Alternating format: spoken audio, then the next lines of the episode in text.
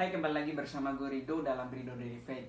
Hari ini kita akan merenungkan bersama tentang Jumat Agung.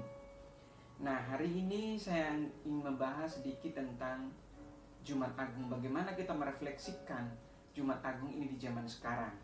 Ada dua hal yang terjadi di pada Jumat Agung Yaitu tentang manusia yang harusnya mati Tetapi Yesus menggantikan manusia untuk mati di kayu salib dan yang kedua adalah Jumat Agung juga berbicara tentang keadaan di mana manusia kehilangan kasih, manusia tidak memiliki kasih, tetapi di sisi yang sama manusia juga diberikan kasih terbesar, kasih Tuhan mencurahkan kasih yang terbesar atau Tuhan merealisasikan kasih terbesar bagi manusia di atas kayu salib dan yang tidak bisa digantikan oleh siapa pun, hanya oleh Yesus.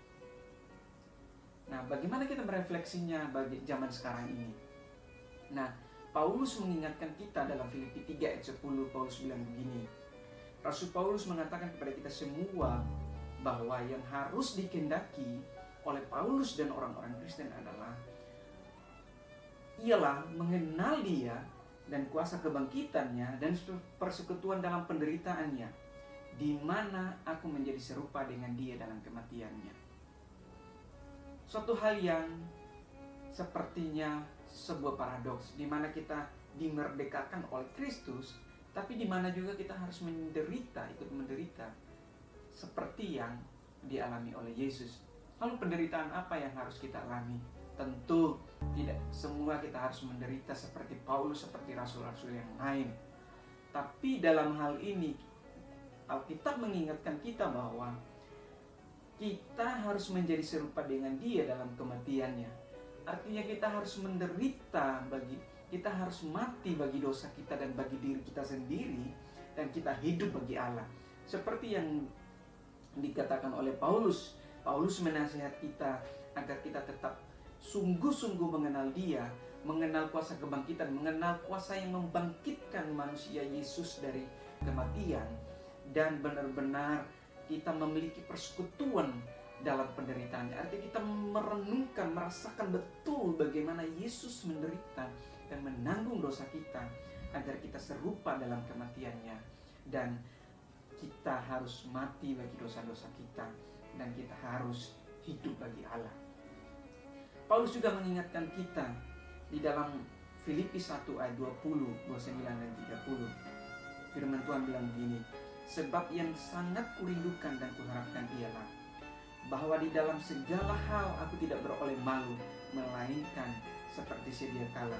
Demikian pun sekarang Kristus yang nyata dimuliakan di dalam tubuhku, baik oleh hidupku maupun oleh matiku. Artinya begini saudara, ketika kita menjadi orang Kristen, ada kalanya di mana kita akan dicela, ada kalanya di mana kita dibully, ada kalanya kita dianggap remeh, ada kalanya di mana kita dianggap hina, dianggap sebagai orang kafir oleh orang lain. Tapi di saat yang sama, hidup kita harus menjadi teladan bagi orang lain. Bagaimana bukti kebesaran Tuhan, bukti kasih kasih Tuhan kepada orang orang lain, bukti kasih Tuhan kepada manusia yang terbesar di atas kayu salib direalisasikan dalam kehidupan kita seperti yang Yesus katakan bahwa ampunilah mereka sebab mereka tidak tahu apa yang mereka perbuat. Di mana Yesus tidak memikirkan apa yang orang perbuat kepada dia, tapi yang Yesus pikirkan adalah bagaimana manusia merasakan betul-betul kasih yang dicurahkan oleh Tuhan bagi mereka. Dan kita sebagai orang percaya, ketika mungkin di dalam pekerjaan kita, kita diejek karena kita mungkin sebagai pengikut Kristus, mungkin dalam pemberitaan Injil kita ditolak dalam berbagai hal kita ditolak oleh karena kita sebagai orang percaya sebagai orang orang Kristen sebagai pengikut Kristus. Tetapi Paulus bilang gini bahwa yang kuharapkan ialah bahwa aku dalam segala hal-hal tidak beroleh malu melainkan seperti sedia kalah yaitu bagaimana Paulus tetap bersuka cita dalam penjara dalam dia di ditangkap disiksa dan di di berbagai persoalan yang dihadapi, tapi Paulus tidak beroleh malu. Tapi di dalam setiap keadaan yang Paulus lakukan adalah bagaimana dia bersaksi bahwa Satu-satunya jalan kebenaran dan hidup hanyalah Tuhan Yesus. Satu-satunya juru selamat yang datang menembus dosa manusia adalah Tuhan Yesus. Sehingga saudara, kita tidak beroleh malu karena kita menjadi saksi-saksi Kristus di mana pun kita berada. Kita baca di ayat 29 dan 30, Paulus bilang begini, Sebab kepada kamu dikaruniai bukan saja untuk percaya kepada Kristus, melainkan juga untuk menderita untuk dia. Dalam pergumulan yang sama, seperti yang dahulu kamu lihat padaku, dan sekarang yang kamu dengar tentang aku. Surat ini ditulis oleh Paulus ketika dia dalam penjara. Dia mengingatkan kepada jemaat di Filipi bagaimana mereka harus bertekun di dalam Injil, bagaimana mereka harus bersama-sama bersatu di dalam Injil, dan bagaimana mereka harus hidup dalam kebenaran firman Tuhan. Sehingga mereka sadar bahwa mereka tidak hanya dikaruniai bagaimana mereka harus memiliki kepercayaan kepada Kristus bagaimana mereka menjadi orang beriman tetapi juga mereka dikaruniai kekuatan mereka dikurangi keberanian.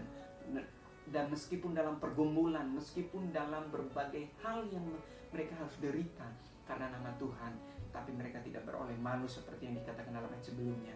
Dan seperti Paulus mengatakan seperti yang aku kamu lihat padaku sekarang pada kamu lihat seperti sebelumnya dan sekarang juga mereka lihat bahwa Paulus menderita bagi Injil. Dan Paulus mendoakan di dalam Filipi 1 ayat 2 bilang begini kasih karunia dan damai sejahtera Allah Bapa kita dan dari Tuhan Yesus Kristus menyertai kamu sehingga dalam penderitaan apa pun juga dalam kesusahan apa pun juga, Paulus mengingatkan kita bahwa kasih karunia, karunia Tuhan, kekuatan yang daripada Tuhan, keberanian yang daripada Tuhan, ketenangan yang daripada Tuhan, ke sukacita yang dari Tuhan, damai sejahtera yang dari Tuhan, membuat kita kuat, membuat kita bertahan dalam berbagai pencobaan yang kita alami dan berbagai hal penderitaan yang kita alami. Ketika saya berjumpa dengan teman-teman hamba Tuhan di lapangan, karena sering kali saya turun ke lapangan melihat uh, hamba-hamba Tuhan yang ada di garda terdepan yang memberitakan Injil desa-desa dalam berbagai kesempatan. Mereka terus memberitakan Injil. Mereka menceritakan kepada saya Pak gereja kami sudah kali sudah dua kali dibakar. Gereja kami sudah kali sudah dua kali dibakar. Kami sudah beberapa kali diusir Pak. Tapi kami tetap percaya bahwa Tuhan ada bersama-sama dengan kami. Tuhan ada menyertai kami. Dan saya sangat bersuka cita ketika saya turun bertemu dengan hamba-hamba Tuhan di daerah. Saya sangat bersuka cita sekali dalam situasi corona seperti ini. Saya sangat merindukan sekali bertemu dengan hamba-hamba Tuhan yang ada di daerah dan salam saya dari Jakarta buat teman-teman yang ada di daerah dalam seperjuangan memberitakan Injil seperti kami. Kami mendoakan saudara-saudara semua agar tetap tegar dalam setiap perjalanan pelayanan saudara. Saya percaya Allah yang mengaruniakan segala kemuliaannya, segala hal yang baik, kekuatan kesehatan yang diberikan kepada saudara, agar saudara tetap memberitakan Injil di mana pun saudara berada. Dan saya juga mengucapkan selamat memperingati Jumat Agung bagaimana Kristus mati bagi kita menggantikan bagi menggantikan kita yang harusnya mati tapi Yesus menggantikan kita untuk mati di kayu salib dan kita beroleh penebusan karena kita percaya kepada Kristus. Saya juga mau membacakan Filipi 2 ayat 17 dan 18 bagi saudara. Paulus bilang begini, tetapi sekalipun darahku dicurahkan pada korban dan ibadah imanmu, aku bersuka cita dan aku bersuka cita dengan kamu sekalian dan kamu juga harus bersuka cita demikian dengan aku Saudara Paulus memberikan suatu penghiburan bagi kita. Meskipun darahnya Paulus dicurahkan sebagai korban untuk pelayanan, untuk berita Injil yang terus disampaikan dan dia harus menderita bagi pelayanan dan pekerjaan Tuhan. Paulus bilang begini, kamu juga harus bersuka cita seperti aku bersuka cita. Apa pun yang saudara alami hari ini. Manusia diperhadapkan dengan berbagai situasi yang tidak enak. Tapi percayalah saudara, seperti doa Paulus bagi kita. Kasih karunia Allah dan damai sejahtera Allah menyertai kita semua. Sehingga kita tidak beroleh takut kita tidak beroleh malu untuk menyaksikan betapa baiknya Tuhan dalam kehidupan kita sehingga kita tidak menjadi seperti orang-orang dunia yang memiliki ketakutan akan berbagai persoalan yang kita hadapi tetapi dalam segala kesempatan dalam penderitaan sekalipun kita tetap berkata Tuhan Yesus baik. Dan dalam peristiwa Jumat Agung ini mari kita merenungkan bersama bagaimana kasih yang terbesar dicurahkan. Meskipun dalam keadaan yang sama manusia kehilangan kasih manusia kehilangan segala-galanya yang mereka punya. Tapi dalam saat yang sama Kristus mencurahkan kasih yang terbesar bagi manusia agar manusia boleh beroleh kehidupan yang kekal dan dalam dalam berbagai hal. Paulus menasihati kita agar kita tetap bersuka cita. Saudara memang banyak nabi yang diutus banyak hamba Tuhan yang diutus banyak rasul yang diutus tapi satu-satunya jalan keselamatan jalan kebenaran dan kehidupan hanya melalui Yesus. Tidak ada juru selamat. Satu-satunya jalan kebenaran dan hidup. Dan tidak ada seorang pun yang sampai kepada Bapa kecuali melalui Yesus. Artinya saudara hanya melalui Yesuslah kita beroleh keselamatan. Dan keselamatan yang kita punya itu adalah karunia yang diberikan kepada kita. Makanya kita harus menghargai setiap karunia yang diberikan kepada kita. Paulus menasihatkan kita agar kita tetap mengerjakan setiap keselamatan yang diberikan kepada kita. Paulus menasihatkan kita, kerjakanlah keselamatan yang ada padamu. Teruslah giat mengerjakan keselamatanmu. Kalau kita baca di dalam bahasa aslinya, saudara, Alkitab mengatakan bahwa tunjukkanlah keselamatan, tunjukkanlah hidup kamu sebagai orang yang diselamatkan. Perlihatlah kepada, kepada dunia hidup yang diselamatkan itu harusnya seperti apa. Sehingga orang boleh menyaksikan bagaimana perbedaannya hidup orang yang diselamatkan dengan hidup orang yang tidak mendapatkan keselamatan. Kita tidak perlu saudara membuat diri kita menderita supaya kita selamat. Kita tidak perlu mengasingkan diri kita supaya kita selamat. Tapi Tuhan sudah memberikan keselamatan kepada kita. Beroleh, kita beroleh penebusan lewat pencurahan darah Kristus di atas kayu salib. Sehingga saudara, kita boleh berbahagia karena Kristus menderita bagi kita. Dan kita juga harus berbahagia kalau kita menderita karena Kristus dalam kehidupan kita. Jangan pernah takut untuk memberitakan Injil. Jangan pernah lari untuk kalau kita pun disesat, kalau kita pun dianggap remeh, kalau kita diusir karena pemberitaan Injil. Tapi mari kita giat ini. Saya percaya Tuhan memberikan kita hikmat bagaimana kita harus bertindak memberitakan Injil kepada setiap suku, kaum, dan bahasa.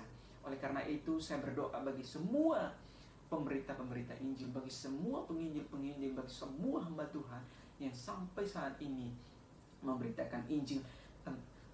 Meskipun ada berbagai hal yang kita tahu bahwa ada berbagai orang yang dengan tujuan yang tidak baik untuk memberitakan Injil. Tapi saya seperti Paulus mengatakan, aku bersuka cita Injil itu disampaikan.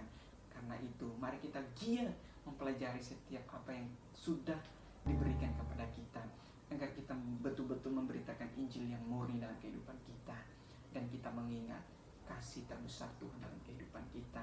Jangan pernah ragu, jangan pernah takut, jangan pernah lelah memberitakan Injil ke mana pun Tuhan mengutus kita. Dalam keadaan sulitkah, dalam keadaan yang baik atau yang tidak baik, bersiap sedialah. Karena kita tidak tahu kapan Tuhan datang menjemput kita. Karena itu, tetap bersuka cita dan tetap bergembira karena keselamatan telah diberikan bagi kita semua.